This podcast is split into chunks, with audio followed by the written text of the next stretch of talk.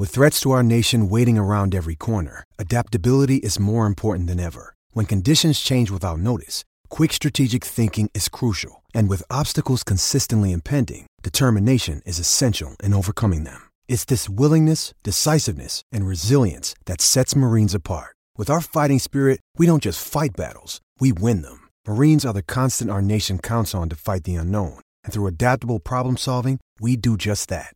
Learn more at marines.com.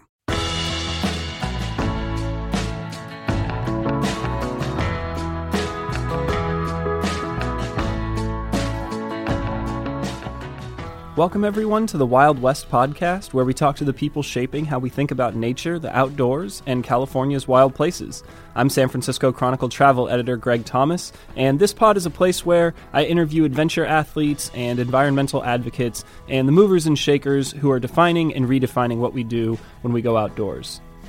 Today, we're excited to have distance rower Lia Ditton on the podcast. Lia has paddled across the entire Atlantic Ocean, and she's currently training to row across the entire Pacific by herself, unsupported, in a rowboat.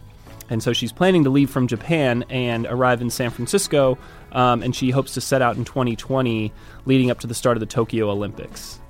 Uh, she anticipates it's going to take her about five months, and so that's at sea in a rowboat alone. So, as part of her training, she's been doing some big rows off the California coast recently. Um, she, the other day, spent 19 days paddling about 450 miles from San Francisco to LA. Uh, and then a couple weeks ago, she paddled out and around the Farallon Islands, uh, and that took her three days. So Lia paddled from her home in Point Richmond across the San Francisco Bay to the city and came to the Chronicle office to sit down and chat.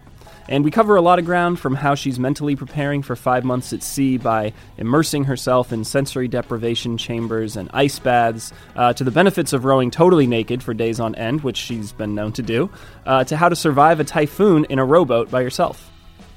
So without further ado, here's Lia.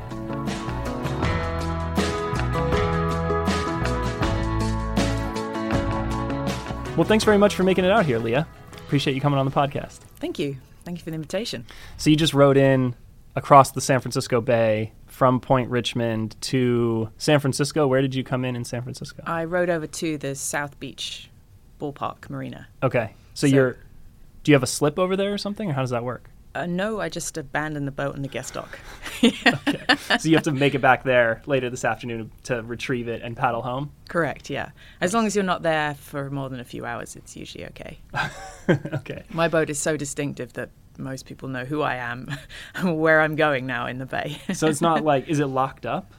Or is it just, well, as much as to, it can be. Okay. We don't need to like give people, you know, tell people where to, to yeah. find your unlocked boat or anything. Right. But I mean, I ride my bike around San Francisco every day, and like if you were to ever uh, like leave any part of your bike unlocked, it would be gone by the time you got back.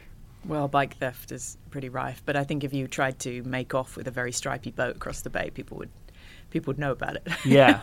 So your boat's like rainbow colored, sort of. I mean, it's super. It's like very striking. What was the idea of the the color design? I was partly to appeal to children because there's a big children's education program with my project that I have yet to unveil. And also, it's based on a painting by Frank Stella called The Snail, which seems very appropriate considering the size of the boat and what I'm going to do with it. So it's, it's based on that painting, the first painting which I ever saw in my young life um, in the Tate Britain Gallery in London and yeah, it attracts attention. yeah, definitely. When I first saw the design on paper, I kind of gasped. I was like, oh, you know, that's a bit much. Yeah. But I've got used to it. And in fact, um, other boats around the world have now taken my lead and, and gone with creative print designs as well. Interesting. So started a movement in a way. yeah. And you think it's so that they get more attention or so that their their boat is easier to spot, or what's the idea? Not really, just because you can. Okay. Like why do why have it blue and white when you could have it luminous green or bright yeah. orange? yeah. So I hear that yellow boats attract sharks. Is that do you know if that's true or not? I don't know if it's true. It's sort of this like I would have thought that yellow boats actually repel sharks because black and yellow is nature's international sign for danger. Huh. Yeah. And in fact, the there's a university in Australia that did a a lot of research into wetsuits and how wetsuits should actually be black and yellow. Right. I've not- seen those. They have those like weird sort of uh, stripy, almost like camouflage style designs for wetsuits now that are designed to repel sharks. Yeah, they call it the don't, don't eat me suit, which I thought was very good. but they did tests where they had a normal um, wetsuit in a dummy, and the shark went for it, thinking it was a seal.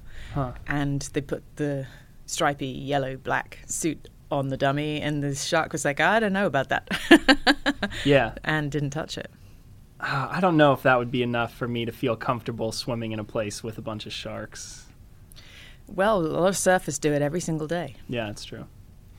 Um, okay, well, let's get into it. So you, well, so you are uh, you just got back from last week from paddling from the bay out and around the Farallons and back, right? Correct. I And then- set off from the Golden Gate to Yeah. circumnavigate the Farallon Islands, the whole chain, not just the Southeast Island, and then back to the Golden Gate, which was a, a challenge that somehow came about earlier in the year because I went to the Farallons as part of the patrol. So on the one island that is inhabited, there are about five scientists that live there, and every two weeks a, a volunteer boat goes out to bring them food. And I went out on the volunteer boat in January, and then that was when I learned that in 1892, one of the lighthouse keeper's sons fell ill. And he and his wife set off for San Francisco in an open dory. And so that's the last time on record that anyone has rowed to or from the Farallons. Huh. And so, in a way, that learning that threw down the challenge to know if it was even possible for me in my uh, 800 pound boat and and what it would take to do it. And so I gave it a shot, and I got two and a half miles south of the southeast island, and and you know vowed to go back, but the attempts to go back were uh, very hard. You know, I I didn't succeed twice, and they were very kind of full on learning experiences Yeah. that I, yeah, um, I ended up getting actually a tow on one of them from the Coast Guard um, because I rode for 22 hours and was facing having to go back out to sea again that night. So yeah, I sort of suffered, you know, humility and setback and technical challenges, and in the end, it just became this: I have to go round the Farallons thing. you know, in fact, fondly started calling it the F record. Yeah, yeah. So to finally do it was a big deal yeah. for me. Well, uh, you know, during your sort of training and prep for that, did you learn about anybody else who's ever rowed out to the Farallons and back from the Golden Gate or around them and back? No one, to my knowledge, has rowed out and, and round them Why do you think that is? because it's a really challenging row. Yeah. And in fact, in hindsight, I think rowing down the coast of California, which is what I did in July, qualified me to row round the Farallons. Okay. Like I, I actually underestimated the challenge of just going around those islands that seem so near, only 26 miles offshore. Yeah. But they're right on the edge of the continental shelf where it goes from 100, 300 to 3,000 feet of water. And uh, that means there's a lot of current. But it also is the reason why those islands attract so much wildlife because they're sort of a feeding station right near the deep water. Yeah. yeah, there's like the upwellings come up or whatever right off the continental shelf, and that's why the sharks like it. And Yes. yeah, interesting. Um, and so, what did you? So you went out, and how long did it take you to get around the Farallons? Because it, you went over, and it took you like two days, Three days and Yeah. 35 minutes. Okay. So the strategy was, yeah, that on Mo- Monday I had to go last week. I just had to give it a shot because it was a rare thing that, to get easterly winds. Okay. The wind had switched. It was a window, and I had to do it. So I went out with this favourable wind, and it also, coincidentally, was a double tide day. So there was a, an outgoing tide and a very weak incoming, and then another outgoing tide. And on the other previous failed attempts, the strong incoming tide had actually scuppered my attempt. Okay. So you're like, I'm rowing, I'm merrily rowing out, out, out, and then it's like the tide is now shoving me back in. Yeah. so to get that, you know, out a little bit in, but then another out was just, it was a dream set of, of conditions. But that didn't mean that I would be successful because at some point the tide stops, the wind turns on, and I was now five miles shy of the island. And in fact, I hadn't gone as near as I had with my, my first trial. Uh-huh. So even the end of the first day, nine hours of rowing in, I wasn't sure at all if it was it was going to be possible. Yeah. Um, so I waited overnight, and then the, the next morning I was like, okay, in the morning there'll be no wind. I'll go for it. And of course, in the morning the fog rolled in, and I couldn't see the end of my nose. You know, Huh. and so I ended up going round an island I couldn't see. Oh wow. Okay. It was completely obliterated by the fog. Yeah. You could see the white water where the sort of swell is smashing the rocks because the white water is somehow luminous. It's whiter than white. And so you've got this eerie white line and these this roaring sound of water like a waterfall because this water's hitting rock Right. and screaming sea lions and the rest of it you can't see. That's weird. yeah, and are you worried about freighters or ships uh, when you're out there and you can't see anything? Getting to and from, yes, but you know for sure there's nothing around the islands. Right. Right. Um, but the next big challenge then is lee shore. So this is where the strategy really comes into play because when the wind switches on, it's predominantly northwest, and northwest, if you're, will put you on the rocks. So um, my decision to go for it round the South Island had to be quite carefully thought through. Yeah. And there was enough period of time where I thought, okay, this is it. But I sacrificed lunch, no siesta. I think I rode nine hours, ten hours straight. Oh man. And my heart was racing slightly, going, I have to get clear of this island before the wind turns on. yeah. And then and then of course there's the next chain of islands and you go, okay, well if I go beyond them, where does that put me for the night? So I had to stop there, hang off the southwest corner of those islands and then go again in the morning. Man. And so when you stop, you drop you drop your sea anchor. Is that right? Yes, so a big parachute that I throw into the water with 200 feet of line. Okay. And sometimes it hits the bottom. Right. Sometimes I'm basically anchored to the bottom and it comes up with mud and sea lice and all sorts of creepy things. That brings me. So I've been following along with your blog, which is an awesome read. I really enjoy it because I never, you never know what's gonna pop up on it. It's not just like a series of coordinates and your average speed for the day or whatever. It's kind of this like personal thing. Um, gives you a window into, you know, for most of us, I think probably uh, into this world that we know nothing at all about. And so one of my favorite moments of um, of the Farallon swim was uh, this is a quote from the blog. The situation was worse than I thought. The retrieval line for the sea anchor must have got trapped under the parachute of the sea anchor. Hand over hand, I began to haul. Uh, I began to haul in the deployment line. The line must have dragged along the seabed as long centipede creatures, sea lice, fell off the line and dropped into the boat. But we never get a follow up on that. Like, what happened to the sea lice and the centipede? Are they just like creepy crawlies on the on the, the deck of your boat now? No, so I've flicked them back in. Oh, okay. I so wish I had taken a photograph of them because some of them were a couple of inches long. Yeah, sounds you know. super gnarly. But I started wearing gloves when I bring in the anchor to save my hands from um, being kind of torn while wet. And so I didn't want to reach for my camera with, you know, Okay. sea anchor sea lice hands, if, you, Yeah. if you know what I mean. But I should have done because, yeah, when am I ever going to see those giant little centipede things again? yeah, Hopefully never. yeah. That's, I just thought that was funny. It's like I don't know something that never would have occurred. Like of all of the things that you have to contend with, like hauling up sea lice or whatever into your boat is not something that I would ever have imagined. I also picked up a crab that Oh, really? started to scurry around my boat with its shell. And I was like, hang on a minute, you can't stay. so I think later on in the day, I picked him up and plopped him back in, going, I'm sorry I've displaced you from wherever you were. But yeah. Um, this is another. I this is another fun quote that I had pulled from your blog that I'm going to read to you right now. it's um. This is like okay. Well, so I'll just read it. So the quote is um. The flies I'd picked up rowing close to southeast Farallon were still on board. In fact, two of them were getting along rather well. One kept mounting the other. Two copulating flies as shipmates. Just what every boat needs. and I just love that one. I mean, it's a funny visual, but it's like this is exactly when I try to imagine what go what like how a person deals with being at sea for extended like prolonged periods of time, it's basically I imagine this like sort of mental exercise in prolonged boredom where you just sit and like watch flies have sex on the rim of your boat or whatever. Um, so I don't know, am I way off base or is that kind of part of the experience? well, you do.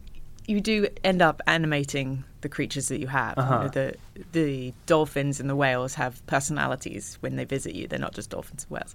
Um, but I'm never bored. I listen to a lot of audiobooks. Okay. In fact, I think I listened to three when I in those three days. Oh nice. and um, I'm about to do a page on my blog with my my bibliography, if you like, because I'm Oh, sure people want to be want to know what I'm what I'm listening to. I was curious about that because you listen to music too, right?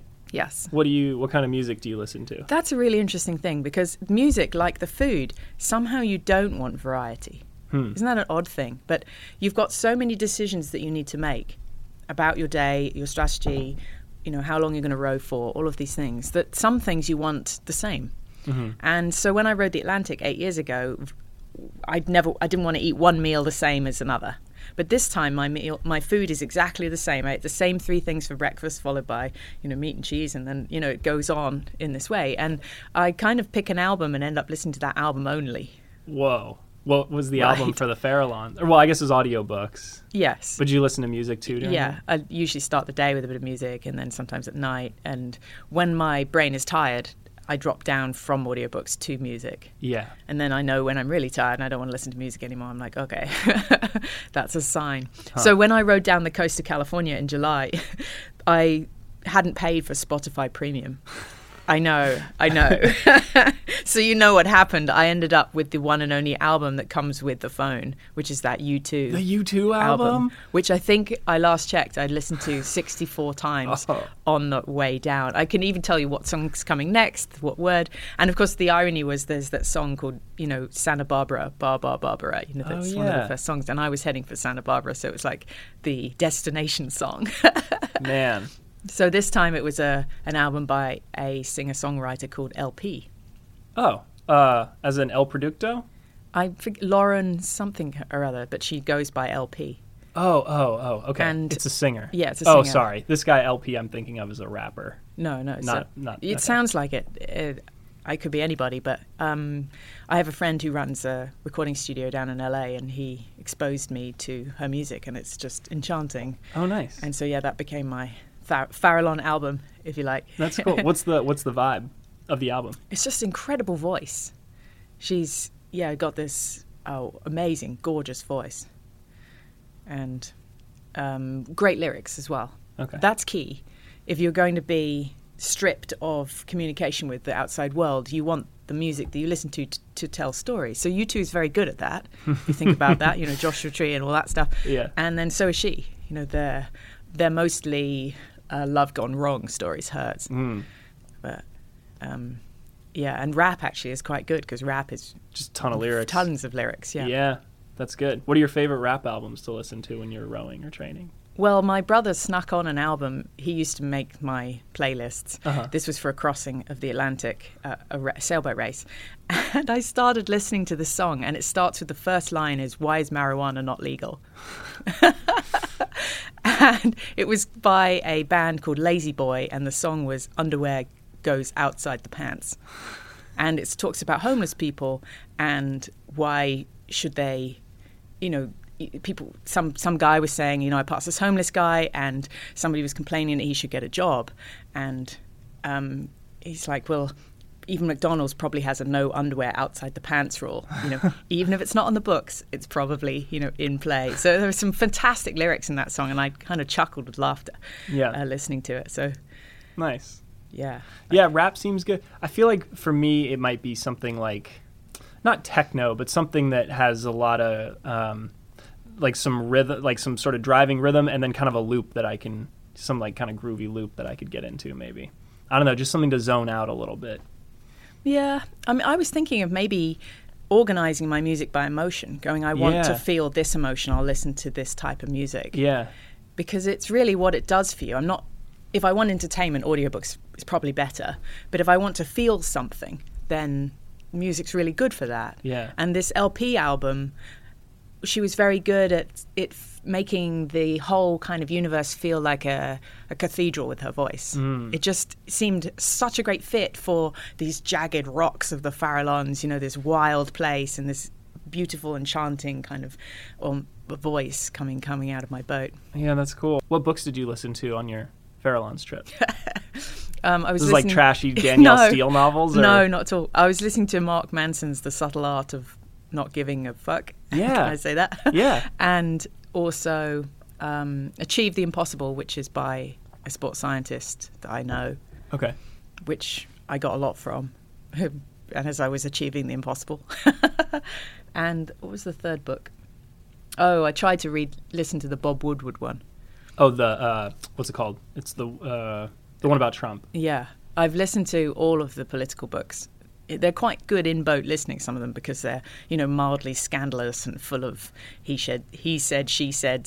But actually, the Bob Woodward was one too many. Um, like Hillary took me all the way to the Farallons and back on my second attempt, and was still warbling on when I came back, like ten hours in. but she was quite a good voice in the boat. Uh huh. Um, and then Fire and Fury, of course, was was a good read, just in the same that Jilly Jilly Cooper writing is a good read. It's sort of scandalous type Yeah. stuff. Um, but yeah, the the Bob Woodward one was a bit. It was the same, too much of the same Okay. for me, which is unfortunate because I think he's a very good writer. Yeah. Was the did Hillary record her own? Yes. Oh, really? Yeah. Oh, that's cool. So Still, still warbling. on. Um, okay.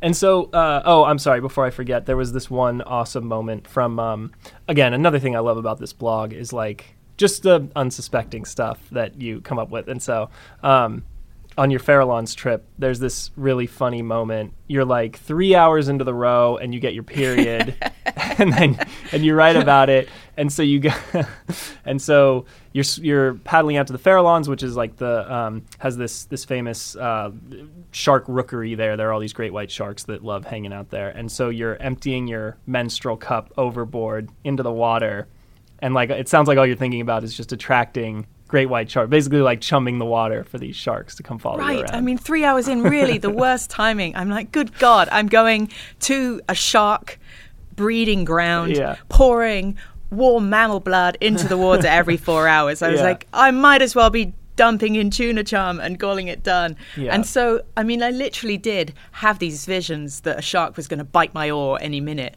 And I reckon if there were sharks out there, they would have found me. I would have seen them. I mean, seriously. yeah, yeah. It seems like you're asking for trouble. I mean, I w- it's a little bit too much, too much detail for a lot of people, but I thought I've just got to write it because it's in a way t- too funny. Yeah, it was great. I mean, those are the kind of things that, at least for me, like make me curious because it's, or you know, make me want to keep reading because um, that's what, you know, when you talk about this like a 19 day row from San Francisco to LA, it's like a lot happens to a person in 19 days. You know, um, there's all kinds of moments and like emotions and sort of this whole journey for a person. So it's fun to get the details like that. Well, I had a sort of blood story on the rowing down the coast too. I pulled in my sea anchor one time and it was just covered in blood, and I think um, and entrails and stuff. And I think it, a whale had been hit by a ship, Okay, and um, that stank for ages. On your boat. Yeah. Oh man. And at that time, I also thought, good God, you know, I've just, you know, sharks. Like, just put up a sign. Why don't you? You know? yeah. Oh. So, but it may not have been whale blood. It may have been some kind of plankton, but um, I'll never know, of course. Yeah. Well, you mentioned since you brought up smell, I thought that was one that was an interesting thing that's kind of factored in, I think, to your rows. Is it seems like smell. I don't know if it plays a more prominent role, but you um, you describe the sense of smells like when you're sort of out at sea, and then smell when you get closer to land, and it just seems like there's this very distinctiveness of scent that maybe like we don't appreciate just kind of walking around in our day to day lives. So I wonder if you could talk about that a little bit. Yeah, I think it's because you're stripped of stimuli. If you strip Yeah. away noise, communication, and to be honest, mostly sm- a smell for the most part. There's the smell of the ocean, which does change according to the depth of the ocean. Uh-huh. But there isn't really much variety in smell. So when you get a whiff of, I don't know, seagull shit on a rock, you're like, poof, that's pungent. you know? Yeah. And then when you get closer to land, if it's just rained or it's the early part of the morning, I mean, sometimes the that marine headland can just smell amazing. You know, like a sort of uh, eucalyptus forest. And you like land, it's like an elixir, you know. That's cool. and then um, in areas where there's obviously quite a lot of sea life, then it smells that kind of rich lobster bisque type smell, the really, really seafoody type smell. Yeah, interesting. What's So- what's the difference between, or have you noticed between uh, like shallower water and deeper water in terms of the smells? Well, shallower water tends to have the smell of whatever's in the bottom. So Mm-hmm. it can smell of the mud, or yeah, there's a lot of sea life. It can smell of that kind of marine sea life, seafoody smell. Okay, Um, so that's mostly what I mean by that. And then the color, of course, changes. right. In, sometimes down to the yeah these incredible blues in the mid ocean. Yeah, that's cool. I remember the first crossing I ever did of the Indian Ocean. This is back when I was 21, and we would drop a glass bottle. We'd fill it, a, a, vodka bottle. To be honest, the captain owner of the boat drank a lot of vodka, and so we'd fill up these these glass bottles. And we had this sort of favourite game when we went for a swim, which was to drop the bottle, hold our breath, and count how many seconds you could see that bottle, huh. and it would spiral down 20, 30 seconds down, just that clarity of depth. That's awesome. And then it became a speck, and the sunlight was you know, like a diamond kind of pyramiding down into the water. And it was, yeah, it was a sort of special memory in a way of the, the those blues and the clarity of the mid ocean. Yeah, that's awesome. Um, before I forget, also, so you do this row out to the Farallones, and maybe it's the first time since 1892, and you it sounds like you submitted an application to Guinness to get a world record for it, and they rejected it. They did. What's up with that? They said they don't necessarily record firsts, which sort yeah, of throws on its head. It's like, hang on, isn't that what Guinness is all about? Yeah. How many times does it have to be done before somebody gets to claim a record for it? This is a really good question. I mean, if I break my own record, does that now make it a record? Right. you know. and so I've decided, okay, Guinness, if if it's not I don't know, significant enough for you, I am going to lay down a trophy because I've already had two people contact me saying, you know, I want to challenge this. oh, really? yes. The Farallon row. Yeah. And they're both rowers. And so I was like, all right, I, I need to come up with a trophy. And back when, in the early part of the year, when I came up with the idea, I was I was uh, joking with a friend, having gone to see Eddie Izzard, the comedian, up in Napa Valley. And Eddie has this great sketch called Death Star Canteen. And he imagines that on the Death Star, there must have been a canteen. Uh-huh. And so he does a sketch, and you can see it on YouTube. They do it in Lego on YouTube. And Darth Vader goes down and goes, I want the pasta arrabbiata. and the guy behind the counter goes, Okay, but you're, you're going to need a tray. And he goes, I am Darth Vader. I do not need a tray. I will kill you with a lightsaber. And he's like, um, okay, okay. you know? And then the next guy in the queue comes up and says, Are you Darth Vader? Are you Jeff Vader? Can I get your autograph? and he goes, Oh, are you Jeff Vader? You my boss. And this goes on. And ultimately he goes, I do not need a tray. And the uh, server says, but but it's hot. And he goes, oh, oh, it's hot. You should have said. and then he picks up the tray and he goes, this one's wet, this one's wet, this one's wet. What do you do? Dry these in a rainforest? and so my friend and I were joking. Well, you may go, you may be about to row the Pacific, but you're still going to need a tray. yeah. and so that laughingly became, you know, you may you may have gone around the Farallones, but you're still going to need a tray. So my idea is to take plastic kind of canteen tray and have it engraved with the map of the Farallones and the, the time, and it would be probably brown, you know, and hook on the wall, and that that would be the trophy for the the, the F record. That'd be cool. um, yeah, something's gonna have to happen if people if other people are interested. It will gather momentum. Yeah. Is there so? Is there a world record on record for the uh, cross Pacific row that you're going to do coming up from Japan to San Francisco? Yes, because a man has done it first. Yeah. Do you think that well, and it's been done twice. I mean, I guess right. that's maybe part of it. Uh, well, yeah, the first time was very significant.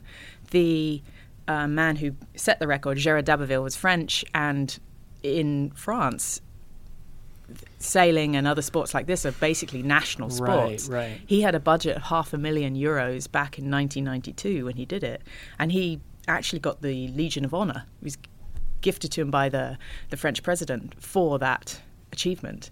So it was a big, big deal. And then the next guy who broke his record arguably didn't, actually. He drew a line from where Gerard had finished and said, I'm going to cross that line of longitude and call it done. But he was ah. much further south. So Gerard got towed 20 miles, and in a way for the right reason, because he was the other side of the Columbia River bar. So would, was he ever going to succeed in crossing that bar in early part of winter? I mean, not without great peril. Whereas Emmanuel Coindre, 50 miles, was 50 miles from the land and got towed that 50 miles. Huh. So one day before the record was set by Gerard. So he said, I have crossed his longitude line one day in advance of his record and therefore broken his record. Uh. But he was suave and very good looking, you know, and French. And his PR company went to bat for him over this. Yeah. But arguably, he didn't break that record. And in fact, um, you could say that neither set the record because both didn't reach the land. Right. That was what I was going to ask. So, what's the what exactly is the the journey or the you know the the route that you're going to take? Is it specifically like to cross this line of longitude again, or you're like, no, screw that. You're yeah, gonna do screw your that. Own thing. I'm going to be the first woman, so I'm going to set. I'm going to set the parameters. Um, my intention is to depart from Choshi, Japan, and this will be three months before the Olympics, the Tokyo 2020 Oh, Olympics. yeah. And so the world's media will be kind of setting up, and off I go. And my goal is to row under the Golden Gate Bridge. But the reality is that anywhere on this coastline could end up being the finish line. Yeah. But I am, you know, determined it, it will be land. Yeah. Every now and then you get like a like a maintenance guy who's singing to himself right outside on the other side of the wall. And why not? Yeah, we'll maybe edit that. Maybe we'll keep it. In. Um, but okay, so let's talk about this upcoming row for you. So you're training, a- and so you said you're doing it in March of 2019, but has that been pushed back now, or that's still My goal was to do it in 2019 with a new boat, but the Right. the reality is that the the new boat design has been finished, but the build has not yet been funded. okay? And so I put it to my community recently, my uh, Facebook following and also my Patreon following, because I'm funded by crowdfunding, and ask them, you know, do, should I row with the boat that I have? Like I'm physically, I'm mentally ready. Should I just go with it? And we debated it at a great length. Like 150 people took part and threw threw down their opinion, and pretty much unanimously said, look, you know, this the people who have tried in your sister ships to your boat have failed. You know, hmm. my boat is not typhoon proof. And when it was built 10 years ago, it might have been. But the storms now are much stronger, much fiercer. The weather patterns are, are a mess, frankly.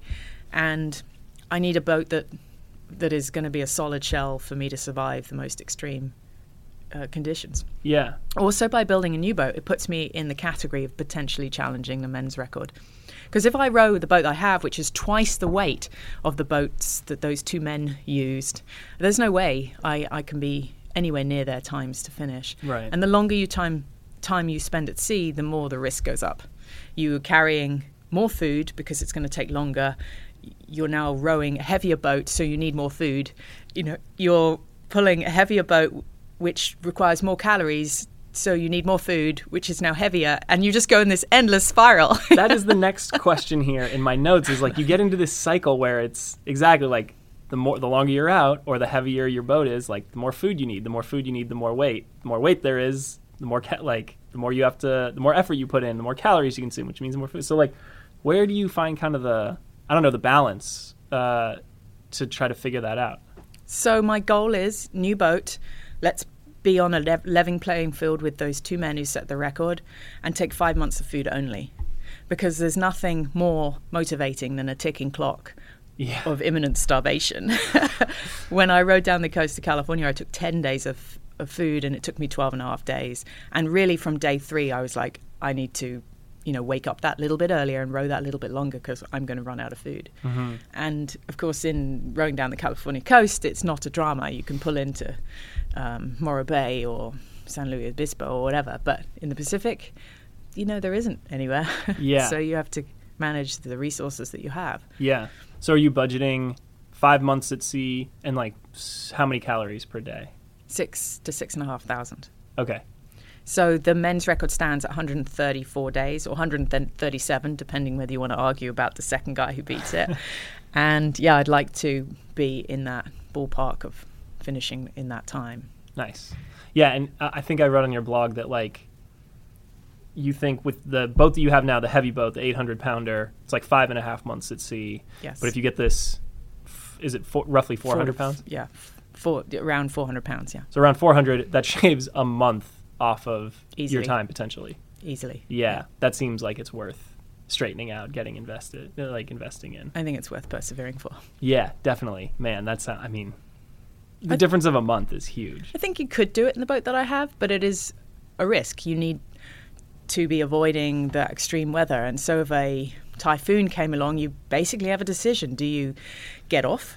Do you, you know, connect with a passing ship and abandon your boat? Or do you go through the storm knowing probably your boat won't survive intact enough to continue with the risk of injury and probably extreme trauma? And so, you know, let's just go with the right equipment Yeah, if you know better, you know, you, you should. yeah. So 2020 it is. Yeah, yeah. And so a typhoon hits, and, or you know is approaching. A severe storm is approaching. What happened? Like you literally batten down the hatches, right? You everything is like lashed to the boat in some way, and then you have to like crawl inside a compartment, but the boat is gonna roll, potentially tumble. So how do you do? You like strap yourself into bed or something? How does that work? Well, so storms just don't appear out of nowhere. Okay. You know, they, they track across oceans, so you get some warning. Um, and then there's all manner of, of sequence in the run up to it. In a- way, they're kind of exciting because you go, it's coming, it's coming. Like the anticipation is killer. And then there's no wind, boof, it just dies. And then the waves start building, and there's still no wind. And, and then it's usually torrential rain, like rain so thick, like it's a Japanese woodcut. And then, boof, out of it comes this howling winds. And so you get the warm up, you get this this period of time uh, to prepare. So yeah, so say I'm in the storm, and I have to think about how I am going to lay the boat. It's called laying the boat in the storm. Do I put out a sea anchor? Do I drag a line? Okay. And and then if, and then at some point you have to make a choice. Am I going to be on deck for this and man the boat, monitor the sea anchor, monitor the lines, or am I going to batten down and go inside? So the plan is to have a like a five point harness inside that straps me to the bunk Okay. and then you know buckle up for like the worst roller coaster of your life So yeah, it sounds like basically going into the dryer, so like the clothes dryer on tumble or something, is what I imagine. I don't know if that has any accuracy. Yeah, I mean, this is where coming at it with the background that I do as a professional sailor, I might approach the storm um, management a little differently. Because if you were on a sailboat, there's no way you would abandon the boat. Mm-hmm. You, you might hove to, you know, at some point, but up to that point, you are on deck.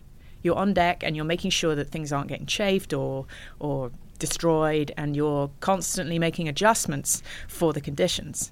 Whereas in in the past, most ocean rowers have had a background in rowing or adventure, and so yeah, they just throw out the anchor and go inside. And that may be the downfall for some of those failed attempts, is not realizing that conditions are changing and that, that the boat needs to be um, set up slightly different f- multiple hours in. I mean, it could be a you know coffee and Red Bull experience for multiple days. Yeah, how long do these storms? I mean, these storms can last days on end. What's the? a couple of days usually days. and in a way the the second p- phase is sometimes more dangerous so you get through the extreme of it and then you are exhausted and also the the waves are a mess the wind is gone and that's often when the boat gets pitched or pitch poled or you know the waves are like coming left and right center and they're no more they're not organized anymore and um, certainly in sailboat races that's often the most dangerous period of time Huh. you're tired the conditions are a mess and bad things happen Yeah.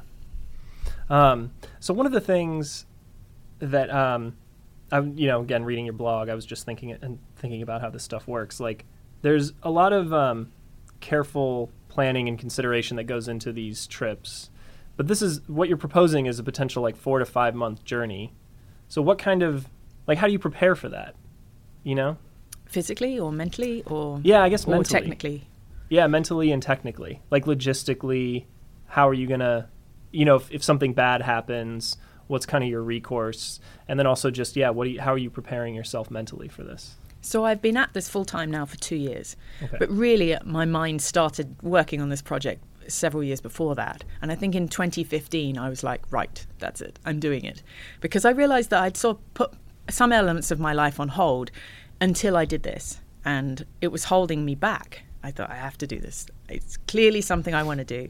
And then I said to myself, look, this is so unique, this desire to row across an ocean. That alone is the reason why I should do it. Uh-huh. Um, so in the last two years, I have been trying to make rowing an ocean normal. So I row my boat around as if it's know, part of my life. And there's some things I do, like I go to the float tank every two weeks, and that's the cabin space. It's not too dissimilar from the size of my boat. And you lie there in Epsom salt water in the dark, and you disconnect your mind from your body. And Se- you yeah, breathe. sensory deprivation. Yeah, it's a sensory deprivation experience. How long do you do that for? An hour and a half Okay. and it's very calming. It's great for recovery too on hands and skin and, and stuff. But yeah, it's been really good for mental training, and I'm just started the Wim Hof method. Oh, the ice baths? Yeah. Oh, man. so it's all cold showers from here on.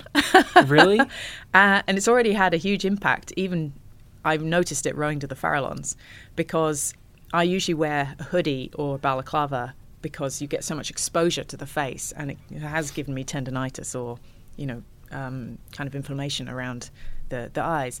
And so by having cold showers and washing my hair in cold water, wow, like even just this last week, I didn't need to cover my face anymore. Interesting. I've gained a tolerance to that cold. Because while I'm rowing the Pacific, I'll be desalinating water to drink, but also to wash, and that water is freezing. And so if you pour freezing water over yourself and you're not used to it, it's quite a shock. yeah. and getting used to that um, cold is, I think, going to be mentally and physically good for me. Okay. So Wim Hof, so ice baths. He's coming to San Francisco, so I'm meeting him to do a one day course in about two weeks' time. Oh, cool. So I thought, well, this is going to come as a shock, so I better get get into it beforehand. Yeah. Uh, so what else are you doing? A little bit of cryotherapy, but not too Oh, much. There's a there's like a spot in San Francisco that does. I think the Warriors have gone to do the Golden State Warriors, the basketball team has gone. Basketball players love it, and footballers because it's really good at getting in to giant, thick muscles. You know, Okay. places like the glute and hamstrings, which are hard to penetrate with rollers and and any other kind of equipment. Um, it's really good for that. But I'm not a fan. I mean, to No. me, it's like as close as it's going to feel to freezing to death. If you do the one that's like a phone box, it's no big deal. But if you do the Okay. full body one, where you're basically in a in a freezer compartment for three minutes at negative 169, I think it is. It is. It, it hurts. It stings your skin, and you're like, Jesus, I'm going to freeze to death. I hope you can let me out. Yeah, So, man. So no more. So what else besides uh, besides those things? um, I have a sleep routine, and monitoring sleep has been a huge eye opener. And in fact, I got about eight hours sleep both nights while I was doing the Farallon record. Uh, eight hours straight. No, no, it's broken to check on the boat and Right. make sure everything's all right. But I mean, I slept pretty well. That's cool. and How long do you sleep? Like, what's the what is your sleep pattern like? It depends. So the first night I was on sea anchor between sh- the the two areas of the vessel traffic separation scheme, so I was a little bit more wary Yeah. that first night. And then the second night, I think I slept through, which I always find alarming in the morning. Going, I'm I'm this close to this rock, and I just had this great night's sleep, you know. and at sea, I think you walk you walk this line between on edge and comfortable, because you want to be f- afraid, you want to be wary, because that will keep you alive, Yeah. and you don't want to be complacent. And, Totally. and so, sleeping eight hours in a row is a little complacent, I would- in my opinion.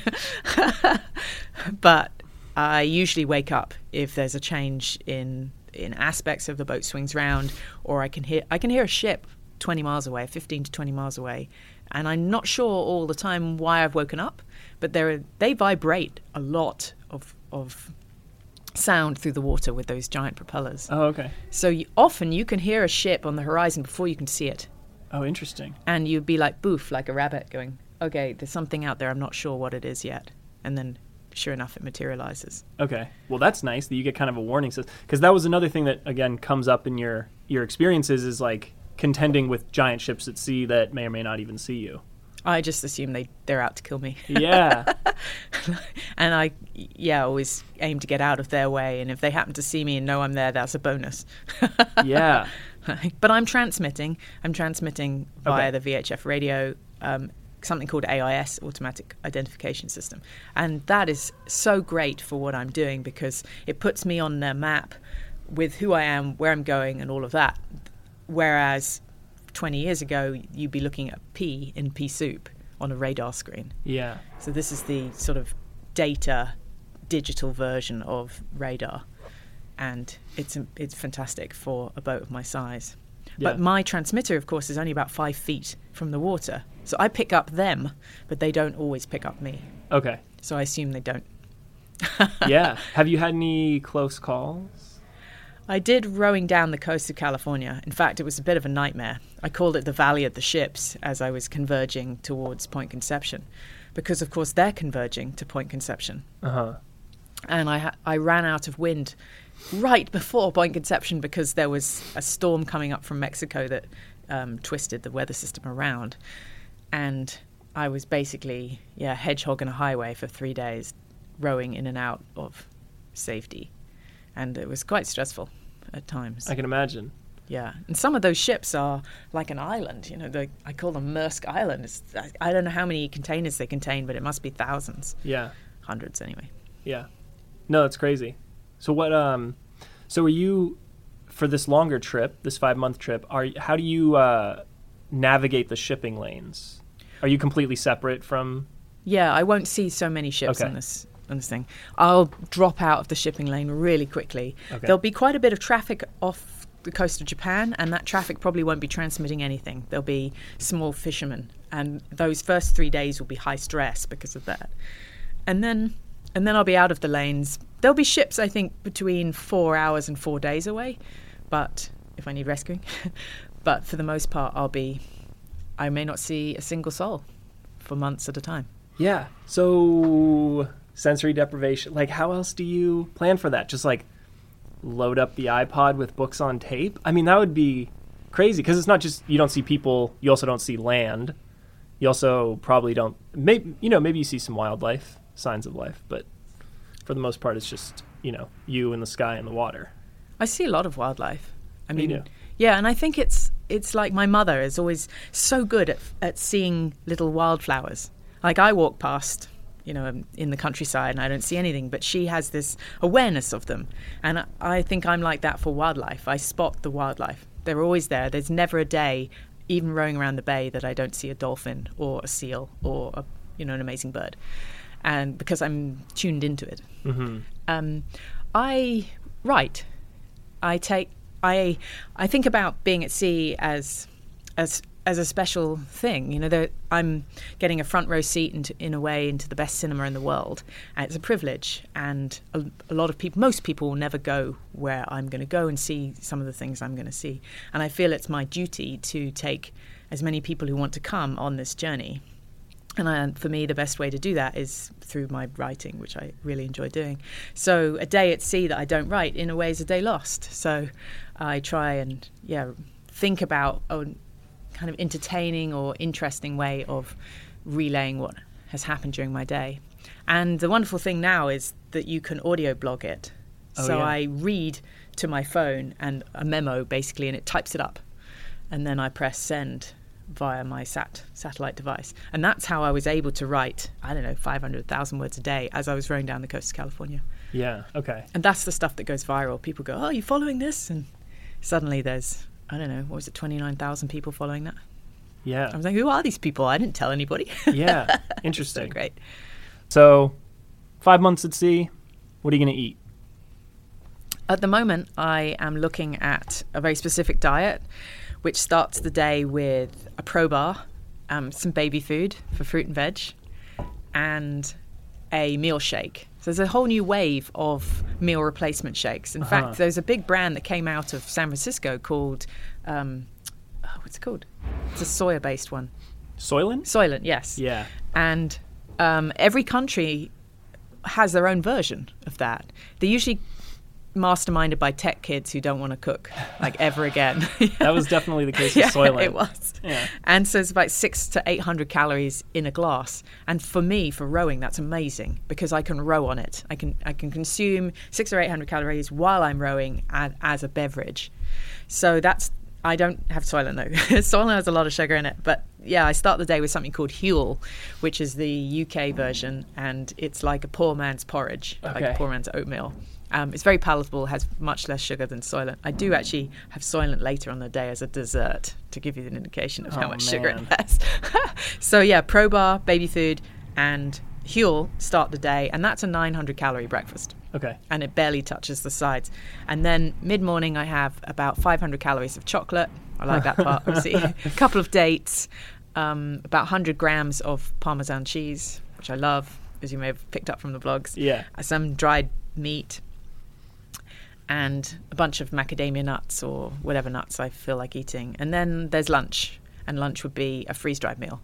Okay. But most of the freeze dried meals have carbs in them, and I actually don't eat many carbs. So this is a bit of a problem for me at the moment because I bonk, you know, to use the cycling term, immediately afterwards. Yeah. And need to have a nap. so I'm thinking about either making my own or exploring other bar- other brands. Like the, there's a paleo kind of range. Oh right. Um, and then in the afternoon, I'll eat more. Basically, I eat every two hours. okay. And then another freeze dried meal in the evening with a Soylent shake, which is like 800 calories. Um, so there's a 1600 calorie dinner. Um, and it's funny because whenever I have a roommate, they always go, "Oh, it's great! You know, you're so healthy. I can look at what you're eating and eat the same." And I'm like, "Don't I don't touch so. what I'm eating. Yeah. I am, I'm trying to gain another 15 pounds. Right. Don't, don't everything I eat, don't eat. You know, Totally. Pro bars and Soylent. like when I eat an avocado at the moment, I you know knock out the stone and then I fill the, the gap with walnut oil and a little salt. Sounds delicious. Because obviously the avocado alone is not enough calories. Yeah. And so is that your that's your meal every single or that's your you know your your nutritional regimen or whatever every single day. Same Yes. thing. Yeah. Man. So, yeah, dried fruit, nuts, dried meat, and then um, yeah, the, a couple of snack bars and freeze dried meals. And Yeah. shakes. These shakes are really sal- saved me because if you if you're not able to cook, you're too tired, conditions are rough. You know, you can you can make up for it with one of these shakes. Oh, so I, I wonder what kinds of you know treats or vices or you know kind of personal things you bring that aren't just uh, you know kind of purely to get you like from point A to point B and sort of fuel the trip. Like, what do, do you bring any like personal effects along or anything? Yeah, so I, I keep thinking about this. You know, what is going to be my one luxury item? Yeah, your luxury item. right? Yeah, and um, I have a, a fur blanket that's waterproof backed at the moment, and that's pretty special. But I don't think it's going to come on the trip. But when I went to the Farallons, I took with me my Hypervolt. Now the Hypervolt is a new idea. It's this um, these percussion instruments they call them that chiropractors use. So they're sort of a, they look like a hand drill, but with a massage attachment. Yeah. And they've come onto the market for ordinary folks to buy, not just professionals. Yeah. So I got one and I was like, do you know what? I, I'll take it on the row. And there was a, a moment on the way back, certainly, where I rode around the top mark during the day and now I was looking at an eight hour row. Because once you start going through the vessel traffic separation scheme, you've got to commit. So I was six hour row, now I've got an eight hour row on top of it. And halfway through that, my mus- some of my muscles were like going, no, no, no more. And I was Yeah. like, yes, but you have to. and so I reached for the Hypervolt and I hit myself, you know, with its massage gun. And I was like, oh my God, it's amazing. and the, the muscle tension just went. Oh, awesome. And so I made a video of me using it, you know, on this rocky boat, you know, moving my leg to the side, you know, while massaging with this vibrating tool thing. And uh, so that that might be my luxury item. In fact, a friend of mine notes the founder of Hyperice and contacted them and said, "Look, Lia just took it around the Farallons. You know, can you marinize it? Can you make a 12 volt version?" And so we're having those discussions now. Oh, that's cool. Yeah, I was gonna ask. It sounds kind of heavy. It's not. It's about not. the size of a bottle of water. Okay. and I might even be able to make it dual, so I can use it as a hand drill slash a you know massage tool. Nice. it may not end up coming with me, but it certainly helped me on this Farallon row. Nice. Um, okay, another thing I have to ask about. You have um, maybe this is a personal record, but you some it sounds like you sometimes row nude, and it sounds like you might have a like a personal record of seventy three days rowing naked consecutively. Is that right? Yeah. When I rode the Atlantic, we did not wear clothes, me or my rowing partner. What's that about? Is that easier or nicer? Do clothes chafe? Like, what's the the ben- or it's just uh, it's just for fun? No, no, there are many reasons actually. Oh, The okay. first is that particular route, Canaries to the Caribbean, is hot. I mean, really hot. And most people do wear clothes because they want to protect their skin. But I happen to have had a, a really good base tan on that occasion. so my skin could definitely handle it. And if you can avoid clothes, it's much more preferable because you don't have any, you know, sweat, sea, salt, boil type issues. Yeah. You don't have chafe. You don't do laundry. there are loads of plus points. And it feels kind of wild and free. Uh-huh. it's like the only time in your life where you can be, you know, naked all day. And that's okay. but that was some years ago. That was eight years ago. And now my, my thinking is very different about exposure to the sun. You know, I did. I definitely wouldn't want my skin exposed to the sun for that many hours or that many days or weeks. So I wear SPF clothing now, Okay. but I'm still having a few chafe issues under the arms in particular. It's like the seams, or It's the seams. yeah. So what are you gonna do about that? Well, Under Armour have made me special pants, so that's they're like I call them my rowing pajamas, but they are seamless pants and they are amazing. So we solved that problem, but now we need to solve the the underarm problem with the seams there. Yeah. Um, but it's a tricky because it's a moving target. I've gained, I think, thirty pounds for this record attempt already, and so I mean, I'm in a unique point in my life where I own the extra small, the small, the large, and the extra large in the same like cycling shorts. Uh-huh. I just skipped large, by the way. I was like, I'm not going to buy that. Um, so yeah, I have four sizes of the same thing, and now I'm kind of into the menswear, I guess. Women just don't have, you know, big lats and chunky arms like I do right now. yeah. What else? Uh, so besides clothes, food. Oh, so communication. Like when you're out doing this four or five months, um, how are you gonna? Does it matter to you to kind of stay in touch with the outside world? Do you want to keep up on news and current events, or how does that work? Well, it's more the other way. It's taking everyone on the journey with me. So Yeah. I have a um, Garmin InReach, which is a text device, and you can text like a normal phone, but you can't receive text like a normal phone. And in fact, rowing down the coast, we got tripped up a few times because you can't just send six texts in a row. You have to wait for them to filter through via satellite. So there's Uh-huh. a learning to use it thing that goes with that that, that happened. Yeah. and I have a tracking device and I blog through my Yellow Brick tracker. That's the blogs that I, I mentioned I read to my phone and then they, they get sent up. Um, but it is possible now to send back video, Instagram 20, 30 second videos daily Oh, for not cool. a lot of money. I don't have that equipment yet. I'm, I need a sponsor to, to step up for that. But um, I, yeah, I plan to send back short videos and like a daily diary type um, piece to camera. So um, yeah, I'm excited about yeah taking lots of kids and university students and and general followers with me. Yeah, that'd be cool.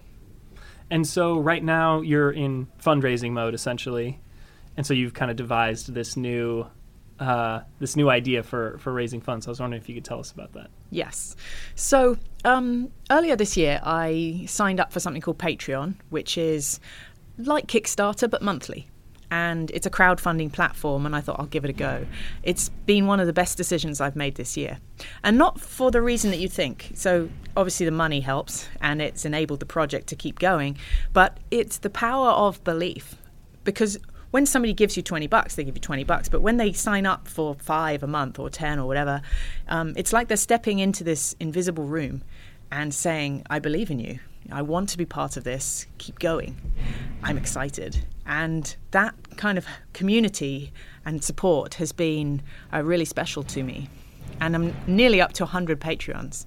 And a lot of these people have great ideas and have become quite a good resource for running ideas past. Mm-hmm. So for the Patreons, I write special content or give them the first scoop on whatever's going or tell them things that I don't tell everyone else. but so that's good and great in keeping the project alive, but it's not going to fund the new boat and it's not going to fund the actual crossing. So, in the spirit of crowdfunding, I've decided that I'm going to pre sell the boat. But in a unique way. So, my background is in art, and my vision was always to do the row and then to have an amazing life for the boat afterwards mm-hmm. by slicing the boat into 60 longitudinal ring frames. So you end up with three inch ring frames that can be hung on the wall and make these beautiful sculptures. So it'll have 60 new lives on 60 walls in businesses and homes and tell the story of the the struggle, the row, everything uh, to generations to come. And that was that's the plan. So I'm going to slice the boat up. It'll be hung by from the ceiling like a kind of mural for a big expedition exhibition, and then yeah, uh, then those those slices will go off to to their respective owners. So I'm pre-selling the slices. You can buy a slice for three and a half thousand, which pays for the build of the boat, the equipment, and for the slicing. And my goal is to sell 60 of them, 10 by Christmas, and then six a month through the next year. And um, even though it's a bit like selling the football pitch before the football match, I find it really tangible. So I've got quite a lot of talks coming up at businesses and clubs. And I mean, that's not a lot to raise. If you've got 35 people in the audience and they all threw in 100 bucks, that buys them a slice for their club. And they get to be part of it in a very unique and special way. Yeah, so now I'm on a mission to to sell my slices of this this uh, this boat. Nice. Um, well, we don't want to keep you too much longer. It sounds like you have to hop in the boat and paddle back across the bay to get home today. Um, but I just want to say thanks very much for coming on the podcast. It was super fun having you and chatting, and uh, good luck on the row and on the training.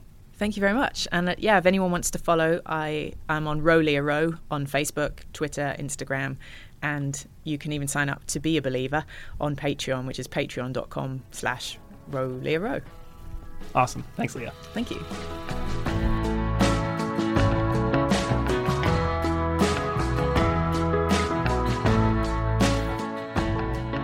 Thanks again to Lia for making time to come on the podcast. If you want to keep up with her training or pitch into her fund for her Trans Pacific Row, um, you can find info on her website, rowliarow.com. It's R O W L I A R O W.com. Um, and Row Lia Row is also her handle on Twitter and Instagram and Facebook. If you want to follow what I'm up to with California travel, I'm on Twitter at Greg R. Thomas. Or if you've got questions for me or suggestions for who I should bring on the pod, email me at gthomas at sfchronicle.com. Wild West is a part of the San Francisco Chronicle Podcast Network. Uh, find us and subscribe on Apple Podcasts. And if you like us, please throw us a rating and a review. Our music today is a track called Coming Home by Ryan Anderson, and it comes courtesy of the Free Music Archive. See you next time.